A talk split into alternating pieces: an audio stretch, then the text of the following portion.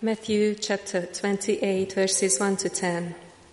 After the Sabbath, at dawn on the first day of the week, Mary Magdalene and the other Mary went to look at the tomb. There was a violent earthquake, for an angel of the Lord came down from heaven and going to the tomb, rolled back the stone and sat on it. His appearance was like lightning, and his clothes were white as snow.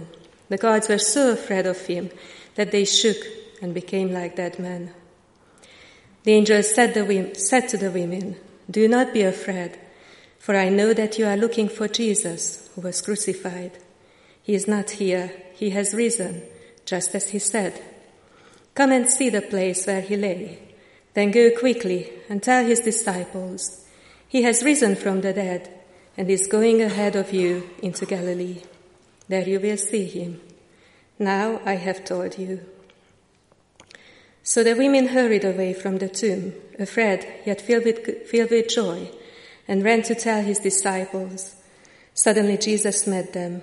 Greetings, he said. They came to him, clasped, clasped his feet, and worshipped him. Then Jesus said to them, Do not be afraid. Go, go and tell my brothers to go to, to Galilee. There they will see me. Now we turn to our second Bible reading in Matthew chapter 28 and starting at verse 16. Then the eleven disciples went to Galilee, to the mountain where Jesus had told them to go. When they saw him, they worshipped him, but some doubted. Then Jesus came to them and said, All authority in heaven and on earth has been given to me. Therefore, go and make disciples of all nations, baptizing them in the name of the Father, and of the Son, and of the Holy Spirit, and teaching them to obey everything I have commanded you. And surely I am with you always, to the very end of the age. It's lovely to be here together. Uh, and if you'd like to turn, or if you're still in your Bibles, to Matthew 28 and to that second reading which we had. That's what we are going to have a look at. And what my plan tonight is, hopefully, is one that coincides with what Matthew's was when he wrote these things, and it is to call us to arms. Matthew, I don't know whether you've noticed it when you were reading uh, this account, but he doesn't go into explain. In fact, none of the gospel writers go into details and explain just why the resurrection matters to us nowadays. They report it as historical facts, and they both, uh, or sorry, four is not both, but all four of them add their own particular emphasis to what they want to do. And this morning we were having a look at verses 1 to, to 15 in Rehoboth, and don't worry, I'm not going to tell the whole sermon again, but just quickly, what we were looking at, that Matthew presents us with the facts of the open tomb. And he says, well, there it is. And then he gives us two separate re- uh, uh, reports uh, as to the two eyewitnesses who were there. The women were there, and they have a certain report, and their report is given really by the angel and the Lord himself, and they go about proclaiming Christ is risen. He isn't here, that's why the tomb is empty, he's risen. And there were other eyewitnesses, the guards. Well, they disband, and some of them go, we have no idea where, but probably with this news that we've seen this angel, we've heard this earthquake, the tomb is empty. It must have happened. What this man was saying while he was alive, it happened. He's not there.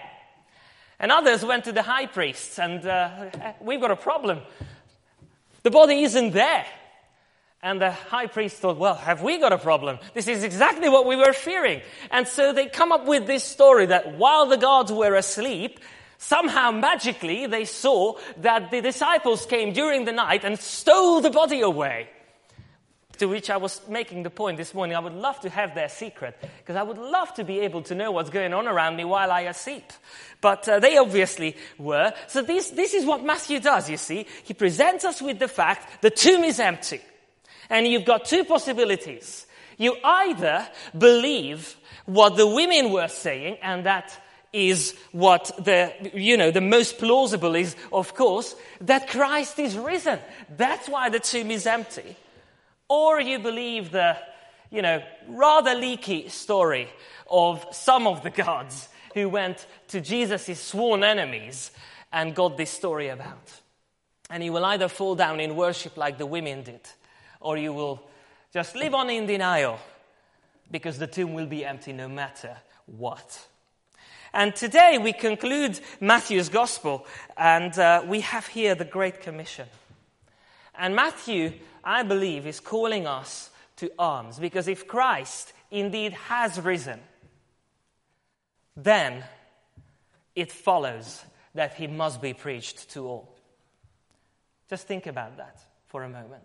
If Christ has indeed risen, it follows that he must be preached to all.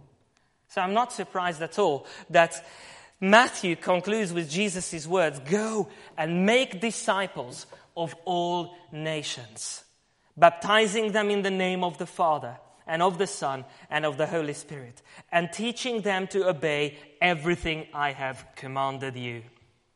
And surely I am with you always to the very end of the age. Well, that's the Great Commission. And I want to make a, you know, three observations tonight about this passage. First of all, who is this for? Let me answer that. It's for all who believe. Let's read verses 16 and 17 together. Then the eleven disciples went to Galilee, to the mountain where Jesus had told them to go.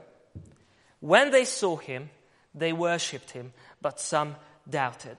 You see, they are not all the same, but they have one thing in common.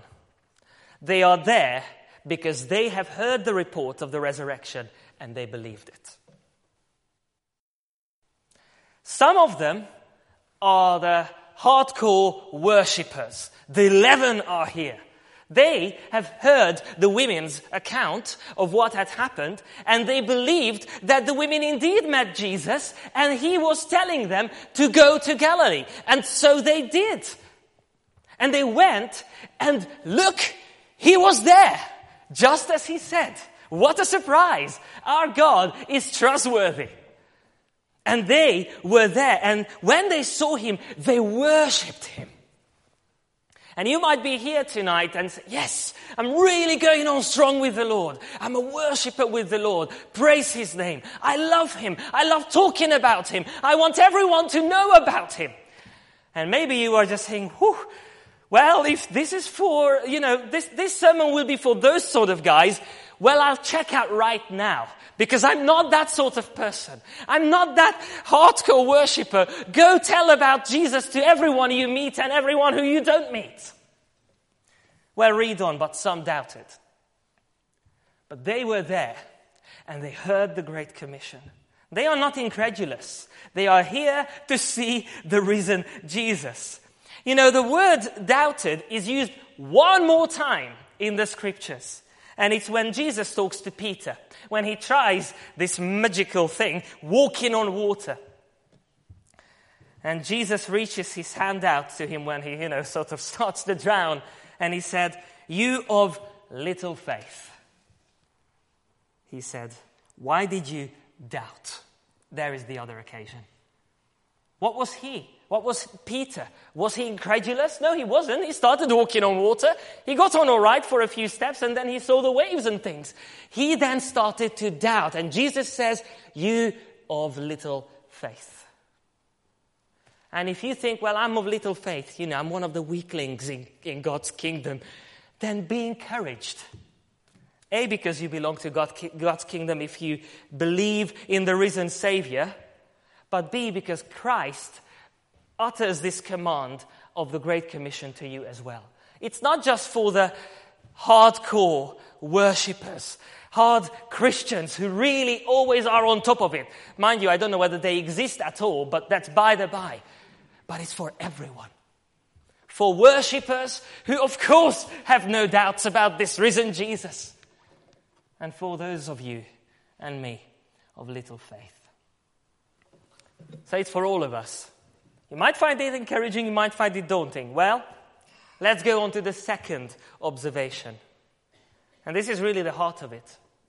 You know, our Great Commission is a life and death issue. No one has a more important job in the world than the Christian.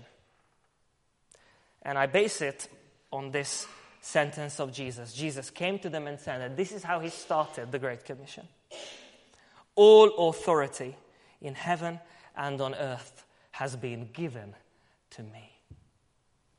What authority is he talking about? Well, would you like to do a little bit of Bible page turning with me and turn to Acts chapter 17? Acts chapter 17. And Paul, who by now has himself met the risen Jesus as well, he knew about the resurrection, therefore, and just watch how he uses the resurrection when he concludes his sermon to these very, um, you know, lofty thinkers at the Areopagus. Acts chapter 17, 29. Therefore, since we are God's offspring, we should not think that the divine being is like gold or silver or stone or an image made by human design and skill. In the past, God overlooked such ignorance. Watch this. But now, now he commands all people everywhere to repent. Why? For he has set a day when he will judge the world with justice by the man he has appointed. Who is that? He has given proof of this to everyone by raising him from the dead. Jesus has all authority in heaven and on earth, and the day is going to come when he is going to use that we will all appear before the judgment seat of Christ. And we will be weighed up. And that moment, every mouth will be stopped because we will have absolutely nothing to bring up against our case, against us, when all our sins are listed there. And we will have to give an account before the one who has all authority in heaven and on earth, who can decide whether you live on in eternity or are condemned for eternity. Now, if you are in Christ, you are safe. That's great. Hallelujah. That's what the great thing about the resurrection, by the way. But what about all those others who aren't in Christ? Are they safe? What will happen to them when the day of judgment comes? and they have to stand before the mighty, risen Savior whom we love and worship today. As much as people don't like listening to this sort of thing nowadays, it's nonetheless a reality. The risen Savior who conquered death has in his power to give life to all who come to him and to withhold life from all those who don't. And He has given us the Great Commission in which we take the news about this Savior to the world. Jesus is the judge of all, but you see, Jesus is the Savior of all who believe. All who believe. I was talking to someone the other day. This particular person has a, a particularly strong view that God is going to forgive everyone what do you do with this? When you hear this, you know, of course, that's what we would love God to be. Mind you, we wouldn't want our judges to be like that, you know, forgive everyone. We wouldn't want that in our society, but we want God to be like that. And so I said, yes, well, indeed, God offers forgiveness. And I didn't, but I could have, and I will now turn to John chapter 3. And I know what you are thinking. I'm going to read John 3 16. Well, I'm not. Not because it's not relevant, but because I want to read something else. You know, just to be on the nerdy side of things. Oh, yes, these lovely words from John in John 3 35 and 36.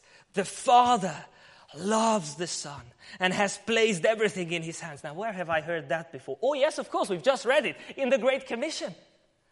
Well, here is the confirmation. And listen to this whoever believes in the Son has eternal life. But whoever rejects the Son will not see life, for God's wrath remains on them. Jesus is the judge of all, and Jesus is the savior of all who believe. Whoever believes in the Son has eternal life and can come out of that darkness in which they are living under God's wrath. But how will they hear without someone telling them? And so our Savior calls us to arms.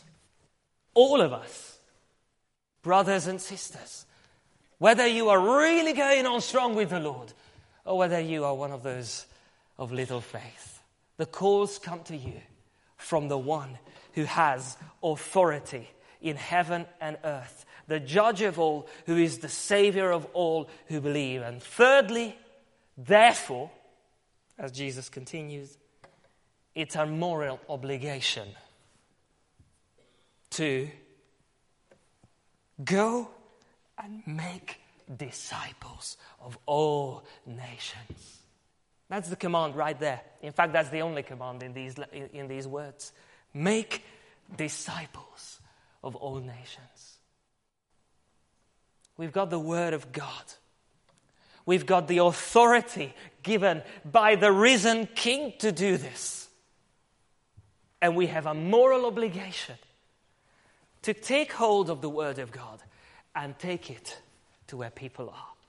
Going, therefore, go and make disciples. Teach them, in, in verse 20, to obey everything I have commanded you.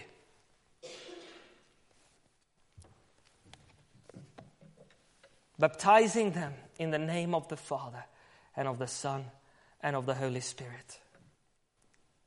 So, as our Lord calls us to arms, let that question linger over our heads. Are we obeying the Great Commission?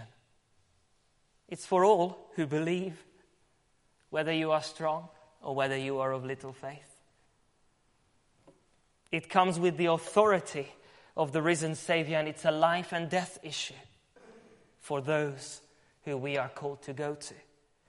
And therefore, it's our moral obligation, thirdly, to go and make disciples of all nations. We're not here to apologize for our faith, we're here to spread it. We're not here to offer it up as a viable solution. We are here to present Jesus, risen from the dead, and let the Holy Spirit take care of the rest. Don't forget about him. We're not here to save people either. We are here as heralds. Are we doing it? Ah, oh, let's finish stronger. Let's do it. Forget about that. are we doing it? Let's do it. Go and make disciples. Can I pray briefly and I'll just hand over to Tim? Let's pray.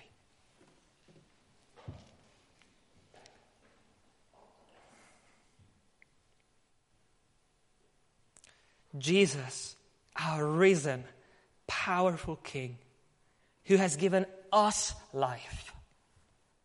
We want to start by thanking you for that life. We know that you could have equally said to us, as you said to your disciples, You didn't choose me, I chose you. And Lord, you did. You chose us. We're not any more special than anyone that has come out of the, the womb of a woman in this world. We're all the same. And yet, in your sovereign mercy, you have opened up our eyes and given us life. That resurrection life that you yourself possess, Lord Jesus. So we want to start by thanking you for that life and for the fact that no one and nothing is powerful enough to take this life away from us. Oh Lord, encourage us. And secondly, we would like to pray for ourselves that we would be good stewards of the riches you have entrusted us in our word, the witness about our risen Savior, the command to go and make disciples of all nations. Lord, we thank you that this command is for all of us who believe in you. Weak and strong, no one is excluded. How wonderful it is of you. This is so like you. You don't just go for the elite, you could have done a better job with the angels. You've gone for us, weak and powerless as we are. Lord, quicken our hearts and send us out afresh because we've met with the risen Savior, the judge of all and the Savior of all who believe.